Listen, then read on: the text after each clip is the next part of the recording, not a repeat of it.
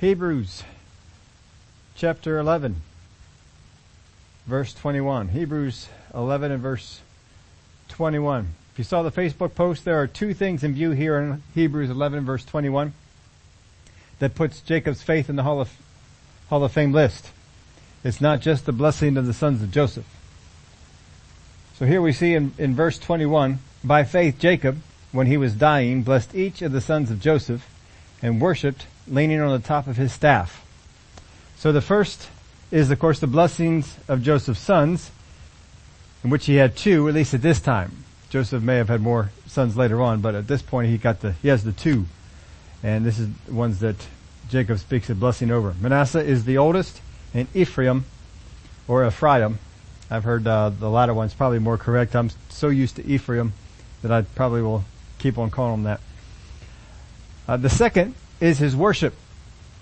Now it sounds like the worship comes after the blessing. Read it again. By faith Jacob, when he was dying, blessed each of the sons of Joseph and worshipped, leaning on the top of his staff. So it sounds like uh, first comes the blessing and then comes the worship. But in the Genesis account, it actually comes before, making it two separate things. The part here for leaning on the top of his staff is um, not probably the best interpretation of that section of uh, that phraseology there, and we'll get into what that is. But let's go back to the episode that seems to be the part where he worshipped, that the writer here is referring to, and that would be in Genesis chapter 47 and verse 27. So Israel dwelt in the land of Egypt, in the country of the of Goshen, and they had possessions there and grew and multiplied exceedingly. And Jacob lived in the land of Egypt 17 years. So the length of Jacob's life was 147 years. When the time drew near that Israel must die, he called his son Joseph and said to him, Now, if I have found favor in your sight, please put your hand under my thigh and deal kindly and truly with me.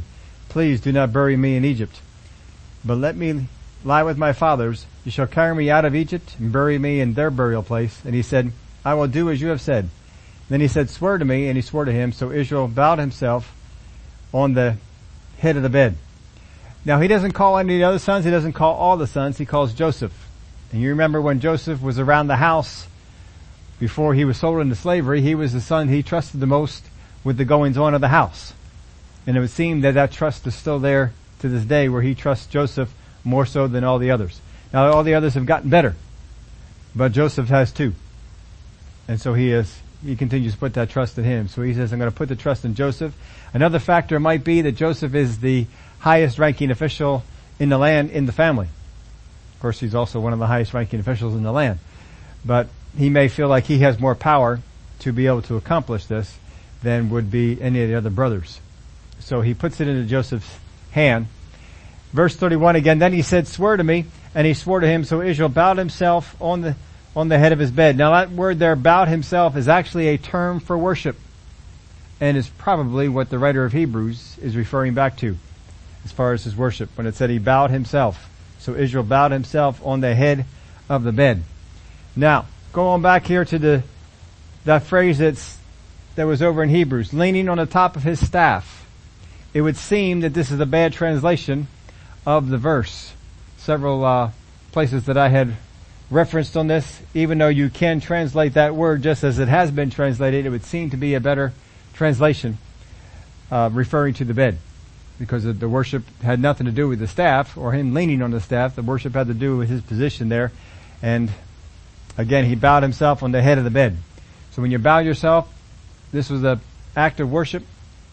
At this particular point, he was getting ready to die. He did it on the head of the bed where he was going to uh, breathe his last and go on and, and see Jesus. So he makes this request to be buried with his fathers. And he, he doesn't ask to be buried in the land. He wants to be buried where his fathers are buried. This is in Genesis chapter 50 verse 13. For his sons carried him to the land of Canaan and buried him in the cave of the field of Machpelah before Mamre, which Abraham bought with the field from Ephron the Hittite as property for a burial place. And that's where he wanted to be buried. Now this is where Leah is buried, but not Rachel. How many have ever heard a lot of uh, issue made that in the end of his life he was buried with Leah? and then people try and surmise that he may have uh, fallen in love with Leah and loved her more than Rachel, and that's that's garbage. Throw that out. That is not true. If you'll you'll see that he was in great mourning when Rachel died. We don't even hear about Leah dying, but he was in such mourning when when uh, Rachel died, and he was on the way there, but she died, and he apparently was not good to do much of anything at all, and so they buried her where where she had died um, instead of carrying her where they were they were they're going to. So that's why she was buried there. It was more important that Jacob be buried with his fathers than he be buried with one of his wives. That was uh, the more important thing. That's what he mentions. Bury me with my fathers. He doesn't say bury me with Leah. He doesn't say bury me with Rachel. He says bury me with my fathers. So it was important for him to have his body put the rest there. He does not want to be buried in Egypt. He wants to be buried where his, where his fathers are in the land of Canaan, which is the land that God will give him. Now it's uh, in Genesis 48 verse 7 we're going to be reading uh, yeah, I believe we let's just read it read it here. But as for me, when I came from Padan, Rachel died beside me in a land of Canaan on the way when there was but a little distance to go to Ephrath. And I buried her there on the way to Ephrath, that is Bethlehem. Now this is as he's relating this to, to Joseph. And it just kind of comes out of nowhere. It seems like he's still mindful of the fact that Rachel is not buried with his fathers. No mention of Leah. But Rachel was the one that he, was the wife that he loved. And even though Leah gave him more children, he was in love with Rachel. And that never changed. So I know some people have gone around, they've taught that uh, he, he loved Rachel first, but in the end he loved Leah, that's where he was buried. But that's not the case. He may be buried in the same place Leah is buried, but he's being buried where his father is buried. That's what is foremost in his mind. But even here at the end, as he's coming to the end, the, the wife that he refers to, the wife that he talks about, is Rachel.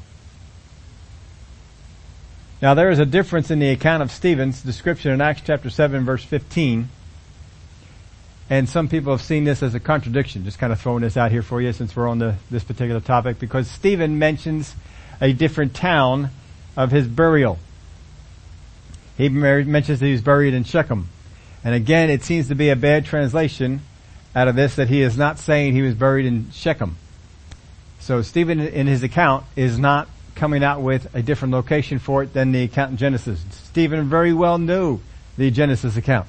And he is quoting many things from the Old Testament in his uh, speech that he's given and the sermon he's preaching here in his defense. So he very, very much knew that. But if you ever see that come up, Acts chapter 7 verse 15, it is just a bad translation and it's not referring to that, that at all.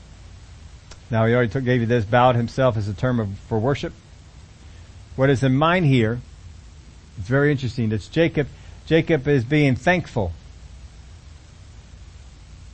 He's being he he's being thankful, and um, when he is assured that he would rest with his fathers in Canaan, when he has the word from Joseph, "I will bury you with my fathers in Canaan," he becomes very thankful. He becomes very worshipful. Ah, good. If Joseph says it's going to be done, it's going to be done. I know that Joseph will leave no stone unturned unless he gets this done. My body will not be buried here in Egypt in this foreign land. My body will be buried with my fathers in the land of Canaan, in the land that God has given us, and he worshiped God. Again, he's looking at, looking ahead to what God has, has done. God has not given them the land yet. It's not theirs. It still belongs to these other people. But he's seeing himself, I'm buried there. I'm buried in my land. I'm buried in the land that God gave us and he begins to worship because he sees this, this as, as going on. So instead of staying where his family is, he goes on before them to the place that they will be. Alright, you guys aren't there yet, but I want you to take me over there because y'all are coming. And I'm to go on there ahead of you. And I'm to be there waiting for you. And you're all to come over here. And this land that I'm being buried in right now is uh, overrun with foreigners. It's overrun with people who are not God's people. But the day is coming when my family will take over this whole place and God will give it to us as an inheritance. And in that day, I will be buried amongst my family. And so it's important for him. And that's what he's looking at. And so they, the writer of Hebrews looks at this, this is one of the acts of faith that he did. He, he sees ahead to what God is going to do. He believes it's going to be done. And he, he won't rest in this life until someone tells him, I will make sure that your body is over in Canaan. And then he just worships God. So that's the first act that he did. Here's the second one in Genesis chapter 48 verse 1. Now it came to pass after these things that Joseph was told, indeed your father is sick.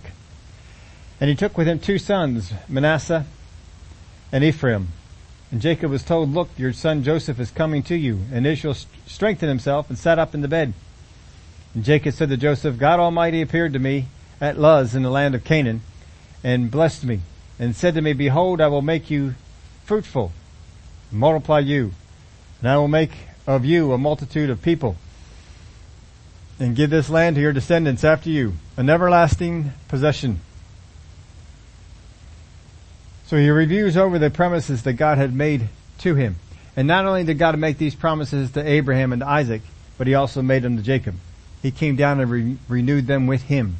And we see this in two different places.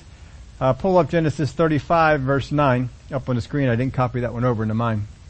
Genesis chapter 35 in verse 9. Then God appeared to Jacob again when he came from Padan Aram and blessed him. Then God said to him, Your name is Jacob. Your name shall not be called Jacob anymore, but Israel shall be your name. So he called his name Israel. And God said to him, I am God Almighty. Be fruitful and multiply. A nation and a company of nations shall proceed from you, and kings shall come from your body. The land which I gave Abram and I, Abraham, Isaac, I give to you, and to your descendants after you, I give this land. Then God went up from him to the place where he talked with him, so Jacob set a pillar in the place where he talked with him, a pillar of stone, and he poured a drink offering on it, and he poured oil on it. And Jacob called the name of the place where God spoke to him Bethel. It had formerly been Luz, and he it, renamed it to, to Bethel. That is one time in Genesis chapter 48 and verse 5. And now your two sons, well, I'm sorry, I, I didn't pull this one up either. Pull up uh, Genesis 46 verse 1. I was thinking I was, I was reading that one. I thought I put that one in there. Genesis 46 and verse 1. So Israel took his journey with all that he had and came to Beersheba and offered sacrifices to the God of his father Isaac. Then God spoke to Israel in the visions of the night and said, Jacob, Jacob. And he said, here I am. And he said, I am the God of your father. Do not fear to go down to Egypt, for I will make of you a great nation there. I will go down with you to Egypt, and I will also surely bring you up again, and Joseph will put his hand on your eyes. So there's a promise from him there that you're going down to Egypt, but you're not going to stay there. This is okay for you to go down to Egypt. This is all in my plan. It's alright. Just know you are coming back. So these are the two places where he renewed this. He refers to the one in Luz, which is the first one. This one also seems to, to come and reaffirm some of the things that he was told. So I thought I'd read them both here to you. Verse 5, And now your two sons, Ephraim and Manasseh, who were born to you in the land of Egypt, before I came to you in Egypt, are mine. As Reuben and Simeon, they shall be mine. So what he's doing is he is elevating the sons of Joseph. He's saying, Joseph, you no longer have two sons. They're my sons. And I'm going to put them in a position, and look who he names. He names Reuben and Simeon. Reuben is the firstborn. Simeon is the second. He has taken them and elevated them not only to two of his sons, he has also put them in the first and second position. He puts one in the position of the firstborn, and he puts the other in the position of the secondborn. That's displacing Reuben and Simeon. Well, that's interesting to note because the firstborn, certain things come upon them. So if you're one of the other sons, what are you, what are you thinking about this? Man, Joseph was messing with us before, and now his sons are messing with us. But you see, Reuben had already disqualified himself from some of the things of being the firstborn because of the things that he had done uh, with one of his uh, father's concubines, and so that um, that didn't go so well for for him. So he takes these two, Ephraim and Manasseh, He says, they were born to you in the land of Egypt before I came to Egypt, but they're mine now. Now I don't know what Joseph thinks about this. he just lost two sons. They're no longer his. They're going to go by his, uh, his dad's name, so to speak. He says, your offspring whom you beget after them, they shall be yours. Oh, that's good. I'm glad you're letting me have my, my kids after that. They will be called by the name of their brothers in their inheritance. But as for me, I came from Padan. Rachel died beside me in the land of Canaan on the way when there was but a little distance to go to Ephrath, and I buried her there on the way to Eph- Ephrath, that is Bethlehem. Then Israel saw Joseph's sons and said, Who are these? And Joseph said to his father, These are my sons whom God has given me in this place. And he said, Please bring them to me and I will bless them. Now either he can't see them very well. I doubt this is the first time he's met them. I would think that when Joseph came and they had the big uh, reunion, that Joseph would have brought them. And they would have seen them before, but maybe it's just that, uh, he can't see that well, but he has them very much in mind. But uh, who are these? These are my sons, whom God has given me in this place. And he said, please bring them to me and I will bless them. Now the, now he has not put the blessing on his own sons yet. He's putting the blessings on these two first, which he has already taken as his own. So, the first blessing out of his mouth is going to be on one of these sons. The second blessing will be on the second born. Now you remember what happened with uh, Jacob and Esau. The firstborn, or the, the, the first blessing came out, and that was important. It's very important for that first blessing. So here we're going to get the first blessing, and it's going to go to the house of Joseph and not to the others. Please bring them to me and I will bless them. Now the eyes of Israel were dim with age so that he could not see. Then Joseph brought them near him and he kissed them and embraced them. And Israel said to Joseph, I had not thought to see your face, but in fact God has also shown me your offspring. So Joseph brought them from beside his knees and he bowed down with his face to the earth, and Joseph took them both, Ephraim with his right hand towards Israel's left, and Manasseh with his left hand toward Israel's right hand, and brought them near him. Then Israel stretched out his right hand, and laid it on Ephraim's head, who was the younger, and on his left hand on Manasseh's head, guiding his hands knowingly, for Manasseh was the firstborn. So he, Joseph pushes them in in such a way so that when he goes and prays over them, that his right hand would be on the older Manasseh and his left hand would be on the younger Ephraim. But instead of that, he crosses his hands over. Now remember, he can't see that well. So does he see them or does he know this in the spirit to do it? Can't answer that one for you. We'll have to wait till we get up there to find that out. But uh, he couldn't see them well enough to, to distinguish who they were or Maybe there was some other reason. But he actually physically crosses over his hands and, and, and mixes it up. So, according to Joseph's view, he mixes it up, but he knows exactly. He was guiding his hands. He wasn't getting mixed up. He put them over there.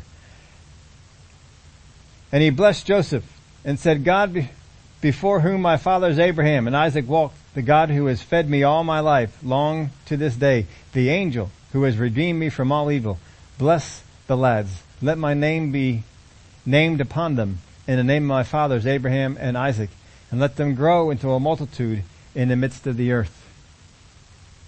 So this is a blessing that he, he spoke on both, but again, the right hand is on the younger. That's the stronger blessing.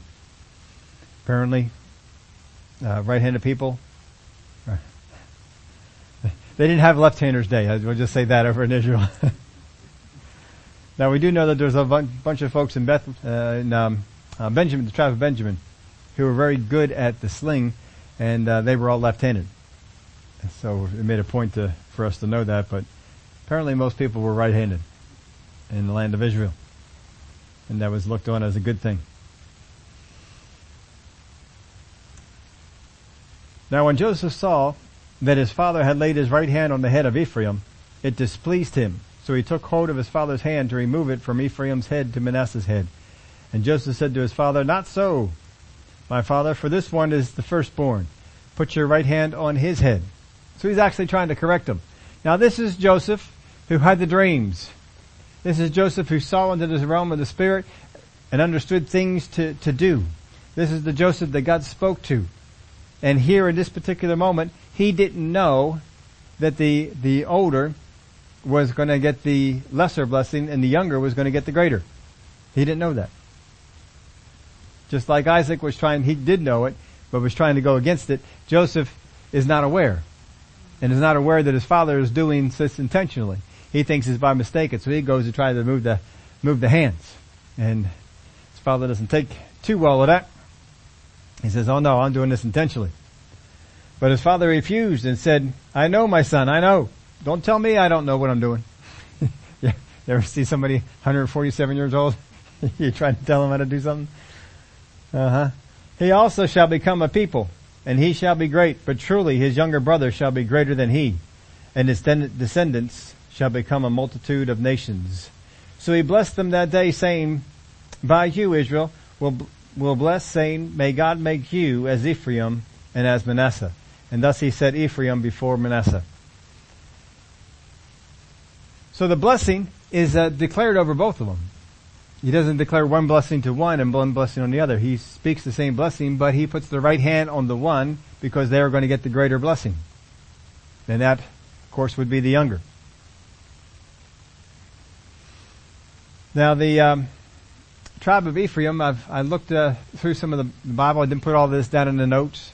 It didn't seem to uh, merit that much importance. But there were times that Ephraim outnumbered, at least they would number the warriors, and they would outnumber the tribe of Manasseh. And then sometimes Manasseh came back up, and they outnumbered Ephraim. And then it would go back the other way. It, it seemed to go back and forth on that, but not always was Ephraim larger than Manasseh, uh, and not always was Ephraim the largest of the, of the tribes of Israel either. But of the ten northern nations, it became the most prominent, to the point that the ten northern nations were known as Ephraim, or Ephraim. That's what they would actually call the ten nations in the north. They never called them Manasseh. They didn't call them any other names. They would sometimes refer to them as, as Ephraim. And you saw that as early as the days of Saul. And even I think sometimes in the book of Judges that, uh, that terminology had, had come up. Now it says here in the blessing, when he lists the specific blessings for them, and let me get back to to read that. Not uh, verse nine, verse nineteen. But his father refused and said, "I know my son. I know. He also shall become a people, and he also shall be great. But truly, his younger brother shall be greater than he, and his descendants shall become a multitude of nations." So what he's saying here is that nations would be coming out of the tribe of Ephraim. But most of the time we just focus on the nation of Israel. So what are these nations that he spoke of? So I endeavor to do a lot of reading on this particular topic. I am amazed at how many people have written books on this particular topic, on the descendants of the ten northern tribes and where they had gone to and where they settled at. And uh, most of the articles I was reading, all the authors refer to their books on this, and they wrote books on each matter. Where are the tribe of Manasseh? They have books on where is the tribe of Manasseh. They have books on where is the tribe of Ephraim. They have books on some of the other ones as well, but these are the two main tribes that most of the people focused on in these uh, when they're writing these books. I did not try and get any of those books. I did not try and read any of those books. That would be a whole lot of reading to do in the few days that I have to, to get ready here for Wednesday. But I did read the articles and and saw that a number of people are painting the same picture.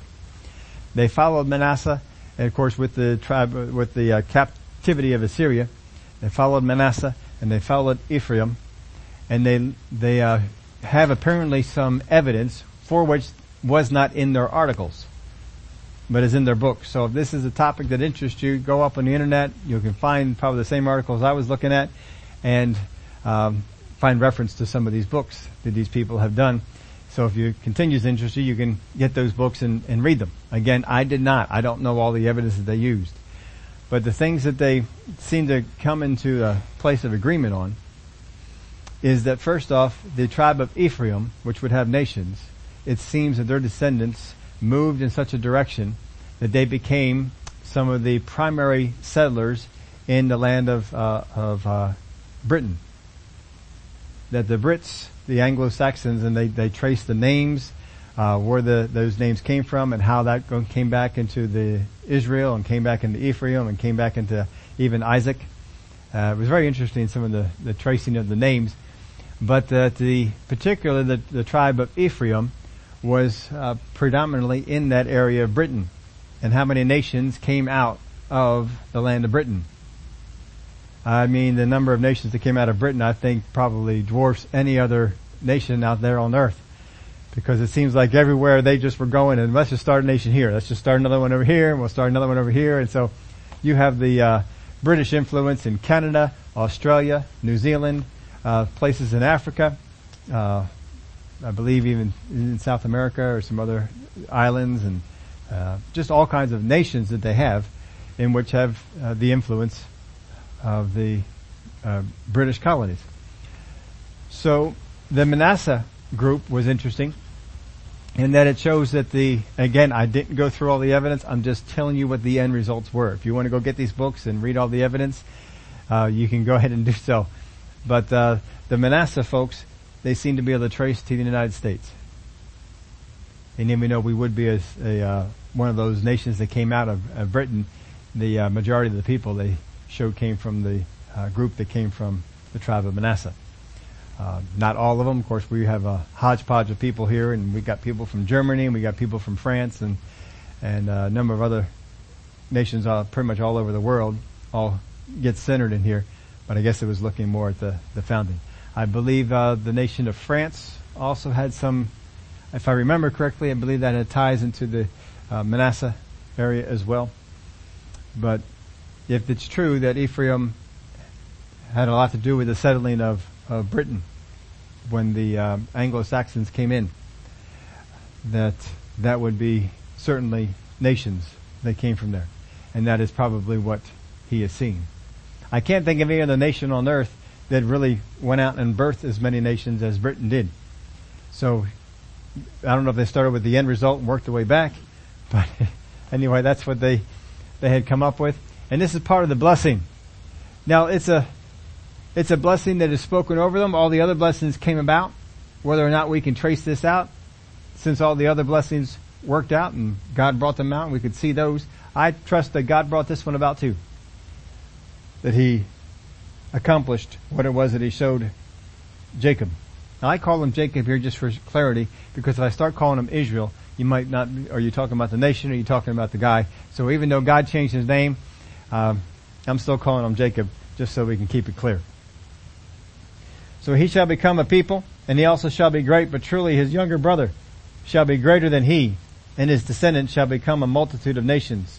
So he blessed them that day saying, by you, Israel, will bless saying, may God make you as Ephraim and Manasseh. And thus he set Ephraim before Manasseh. So there he even put Ephraim's name before it. But he's saying, you guys are going to be so blessed, the two of you are going to be so blessed that people are going to say, they're going to use this as a phrase, may you be as blessed as Ephraim and Manasseh. That's how, how well known your blessing is going to be.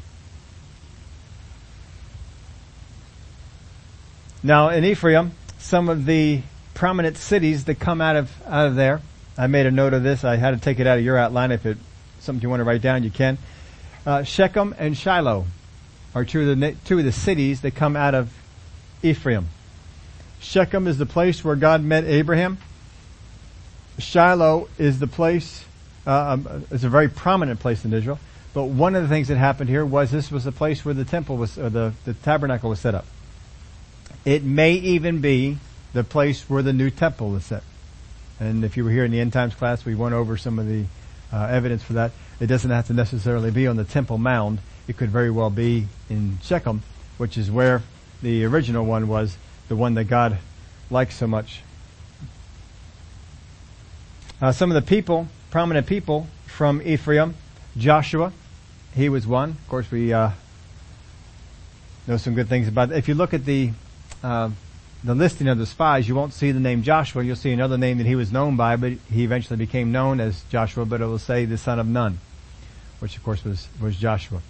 Uh, Caleb came out of the tribe of Judah. So the only two tribes that had spies that were good were Judah and Ephraim. Jeroboam was also one of the ones that, that came out of Ephraim. Saul, of course, came out of Benjamin. He was the first king. David came up out of, out of Judah. And the prophecy is given to Judah that the the scepter would not depart. This is a prophecy that Jacob puts upon the house. He goes over Reuben and Simeon and Levi. He doesn't say very good things about them and the blessings that he has when he comes to to um, Judah. He talks about the scepter, the ruling scepter that would not depart from the from that house. So that was prophesied even back in the in Israel's day, Jacob's day, that Messiah would be coming from that particular tribe. Even before there was kings, even before David was picked, this was something that he saw and that he spoke. And he pronounced that over Judah first. Verse uh, 21, Then Israel said to Joseph, Behold, I am dying, but God will be with you and bring you back to the land of your fathers. He speaks of this as if it's a done deal. Moreover, I have given to you one portion above your brothers, which I took from the hand of the Amorite with my sword and my bow. Now, here's an unfortunate thing. You may even see this in the margins of your Bible. Moreover, I have given you one portion above your brothers.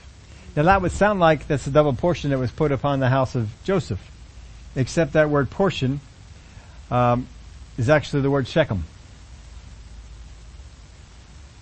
And what he's saying is that he is giving him Shechem. Now how can he give him Shechem if he hasn't been given the land just yet? Moreover, I have given to you, uh, and basically Shechem, they have some inserted words in there just to make portion make sense, which I took from the land of the Amorite with my sword and my bow. Now nowhere did we read that Jacob had a fight anyone and the end result of that was that he took some ground. But here he's referring to a sword and a bow. And he's taking it from the, the Amorites. So here's the, the best that, uh, of all the things I read on this, this seems to be the best explanation for it, is you remember when Levi and Simeon had gone up to the men of Shechem because of the things that they had done. And they said, in order for you guys to marry into our family, you all have to be circumcised. And so, uh, they went and they had them, all the men circumcised and while they were, uh, in pain, they went in and two guys slew all the, all the men. And they were rebuked for that that this was not the good way to, to, to do something. But what might have happened is something that wasn't written down. In that they make mention that you're going to make us um, abhorrent to the people in the in the region, and they could come down and wipe us out. What is this you've done? You've you've you've started some violence, and here we we shouldn't have done this. They may have camped out at the city and waited for the Amorites to come and revenge the men of Shechem. So, and at that point, either the fear of God came upon them and they never came. And they claimed Shechem for themselves. And no one disputed it. Or it could be that they came down and uh, a battle ensued and they chased them off. I would think that if a battle ensued, somehow that would have been written down in scripture. But if they expected a battle and no battle came, that might have been uh, let go. So I would probably tend to that first one explanation more if they have actually come into the territory of Shechem, which it does seem that they, they have. In John chapter 4, in verse 5, it reads this, So he came to a city of Samaria, which is called Sychar, near the plot of ground that Jacob gave to his son Joseph, which is Shechem. So there's actually a reference here to it that that Jacob gave it to his son uh, Joseph. So that would seem that in this he is re- he is referring to giving him land, not a portion, not a uh, an extra portion, but giving him some kind of land, something that they had uh, acquired through a bow and arrow. Either just a military stance that no one challenged, or whatever it might have have been. But that's um, that would certainly be but was there. So we don't really know what the um, what the reference is to the city. Uh, they did at the time. They seemed to have a reference to it, understanding quite clearly. But this is also the place where Joseph, when he is carried back, he's buried here in this, this area of Shechem, not in the caves with his fathers. He's buried here in this spot. Now he will go on after he blesses these guys, and I believe in chapter 49, he will go through and he will begin the blessings on all the, all the sons. And not all the blessings are very good blessings. Some of them are curse, cursings. Some of them see into the future and speak about things that will happen to these, to these sons. On a few of them, they, he speaks some very good things. On uh, several of them, he doesn't speak such good things. He speaks some bad things that will come upon them. But for each one of them, he speaks to their future. But that's not what's mentioned in the book of Hebrews. What's mentioned in the book of Hebrews is the blessing that he put on the house of Joseph. So that's the one that we have to focus on.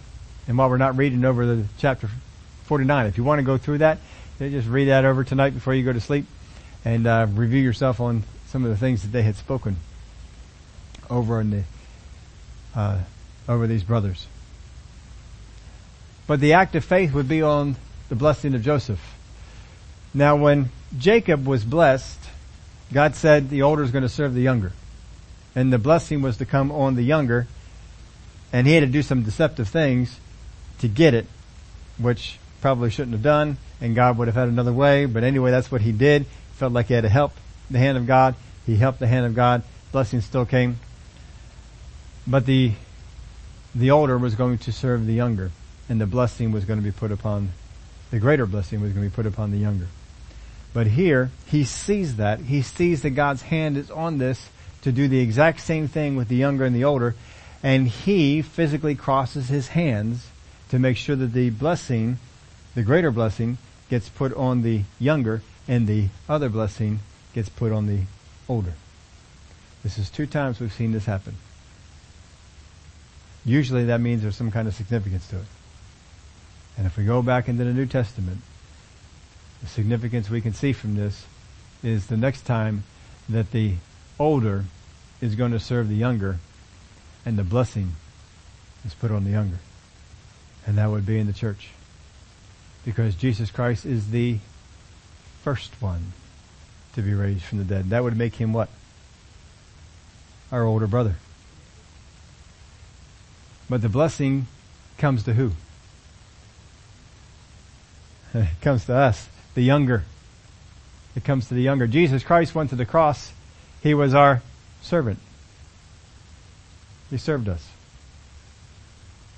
on the cross. He took our price. He took our penalty. And so it set up that pattern. The older would serve the younger. We saw that done in these couple of times. And it very well point to what is going on by the time of Jesus. So through the Jacob's natural eyes, or though the, Jacob's natural eyes were dim, his spiritual ones were sharp. And he had faith that what he saw would come about. What he saw would come about. You see, a lot of times we are swayed by the things that, that we see. We're swayed by.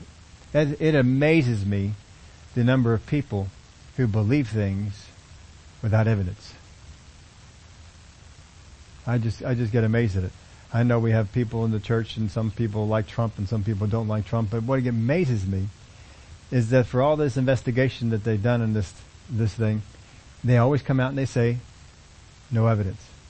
Yeah, you can go, you'll, you'll find this is a very polarizing thing. Do you think Trump is guilty? Do you think Trump is innocent? And you'll get people who will immediately go to one side or the other. But there was no evidence. and it's not just that. You can, you can find other things. People will believe what they want to believe, and they don't need any evidence for it.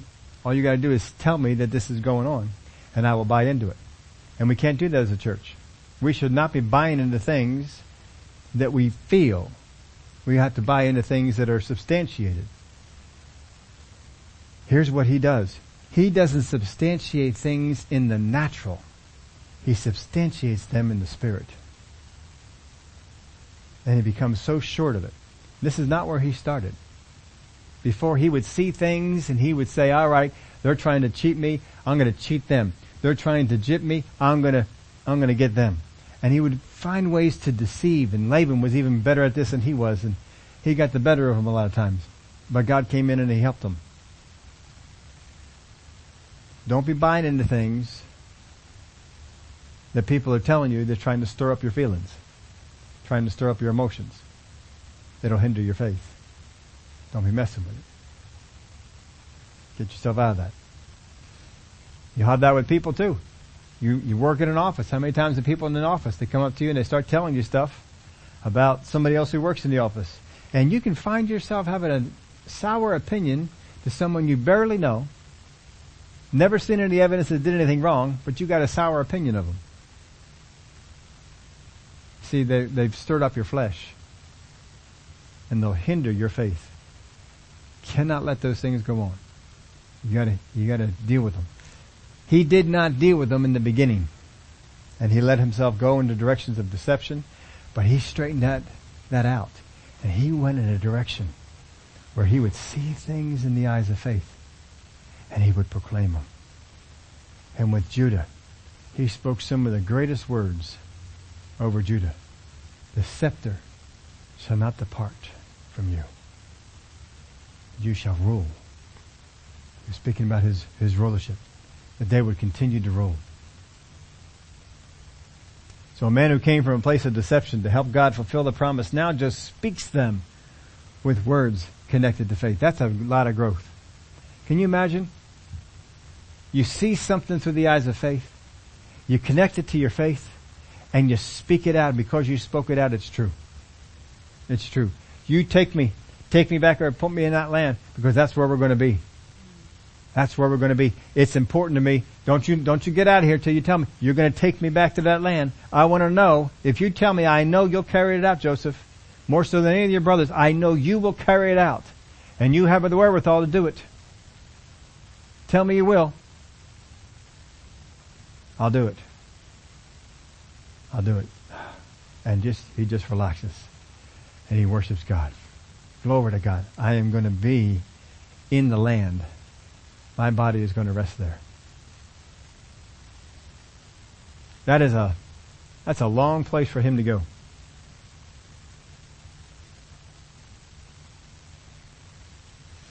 Then in verse 21 of chapter 28, then Israel said to Joseph, Behold, I am dying, but God will be with you and bring you back to the land of your fathers.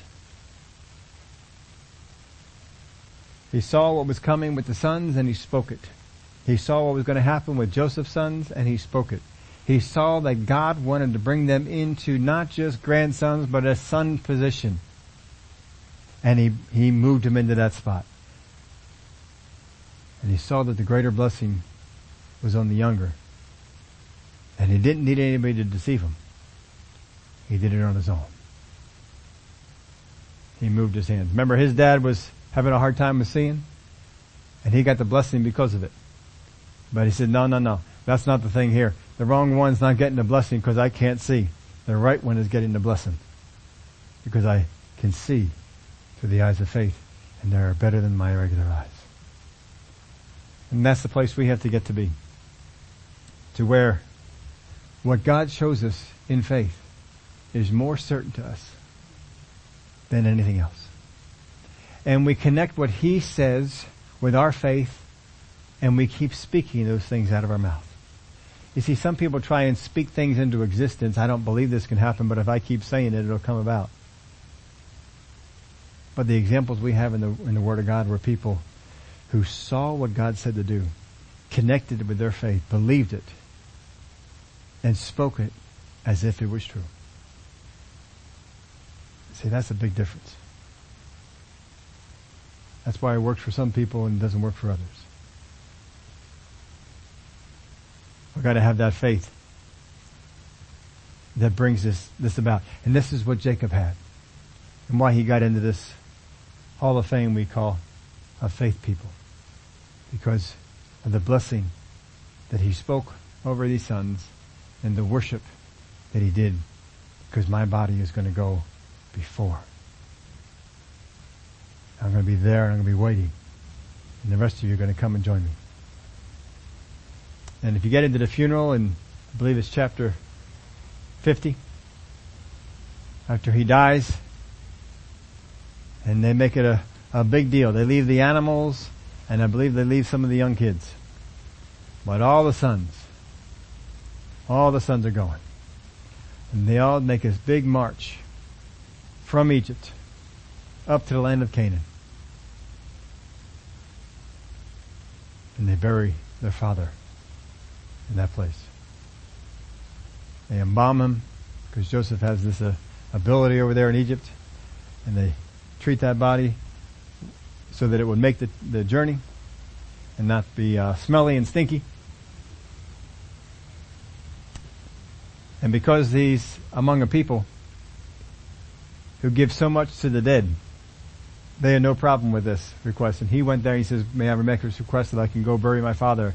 And the Pharaoh says, yeah, go. Yeah, let's do it. Go ahead.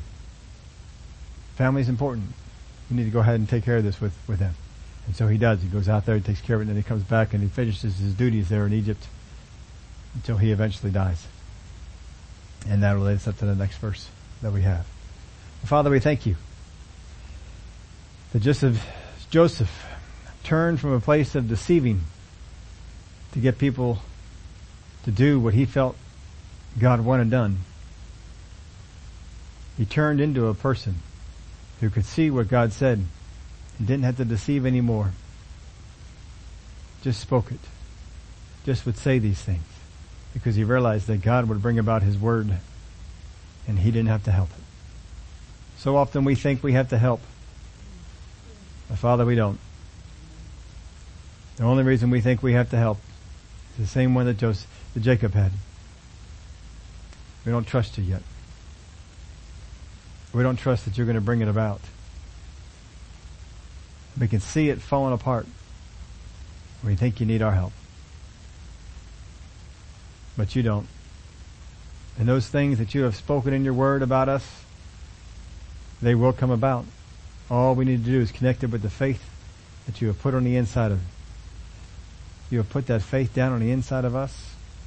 We connect that faith with what your word spoke and we proclaim with our mouth what we know in the eyes of our spirit are true.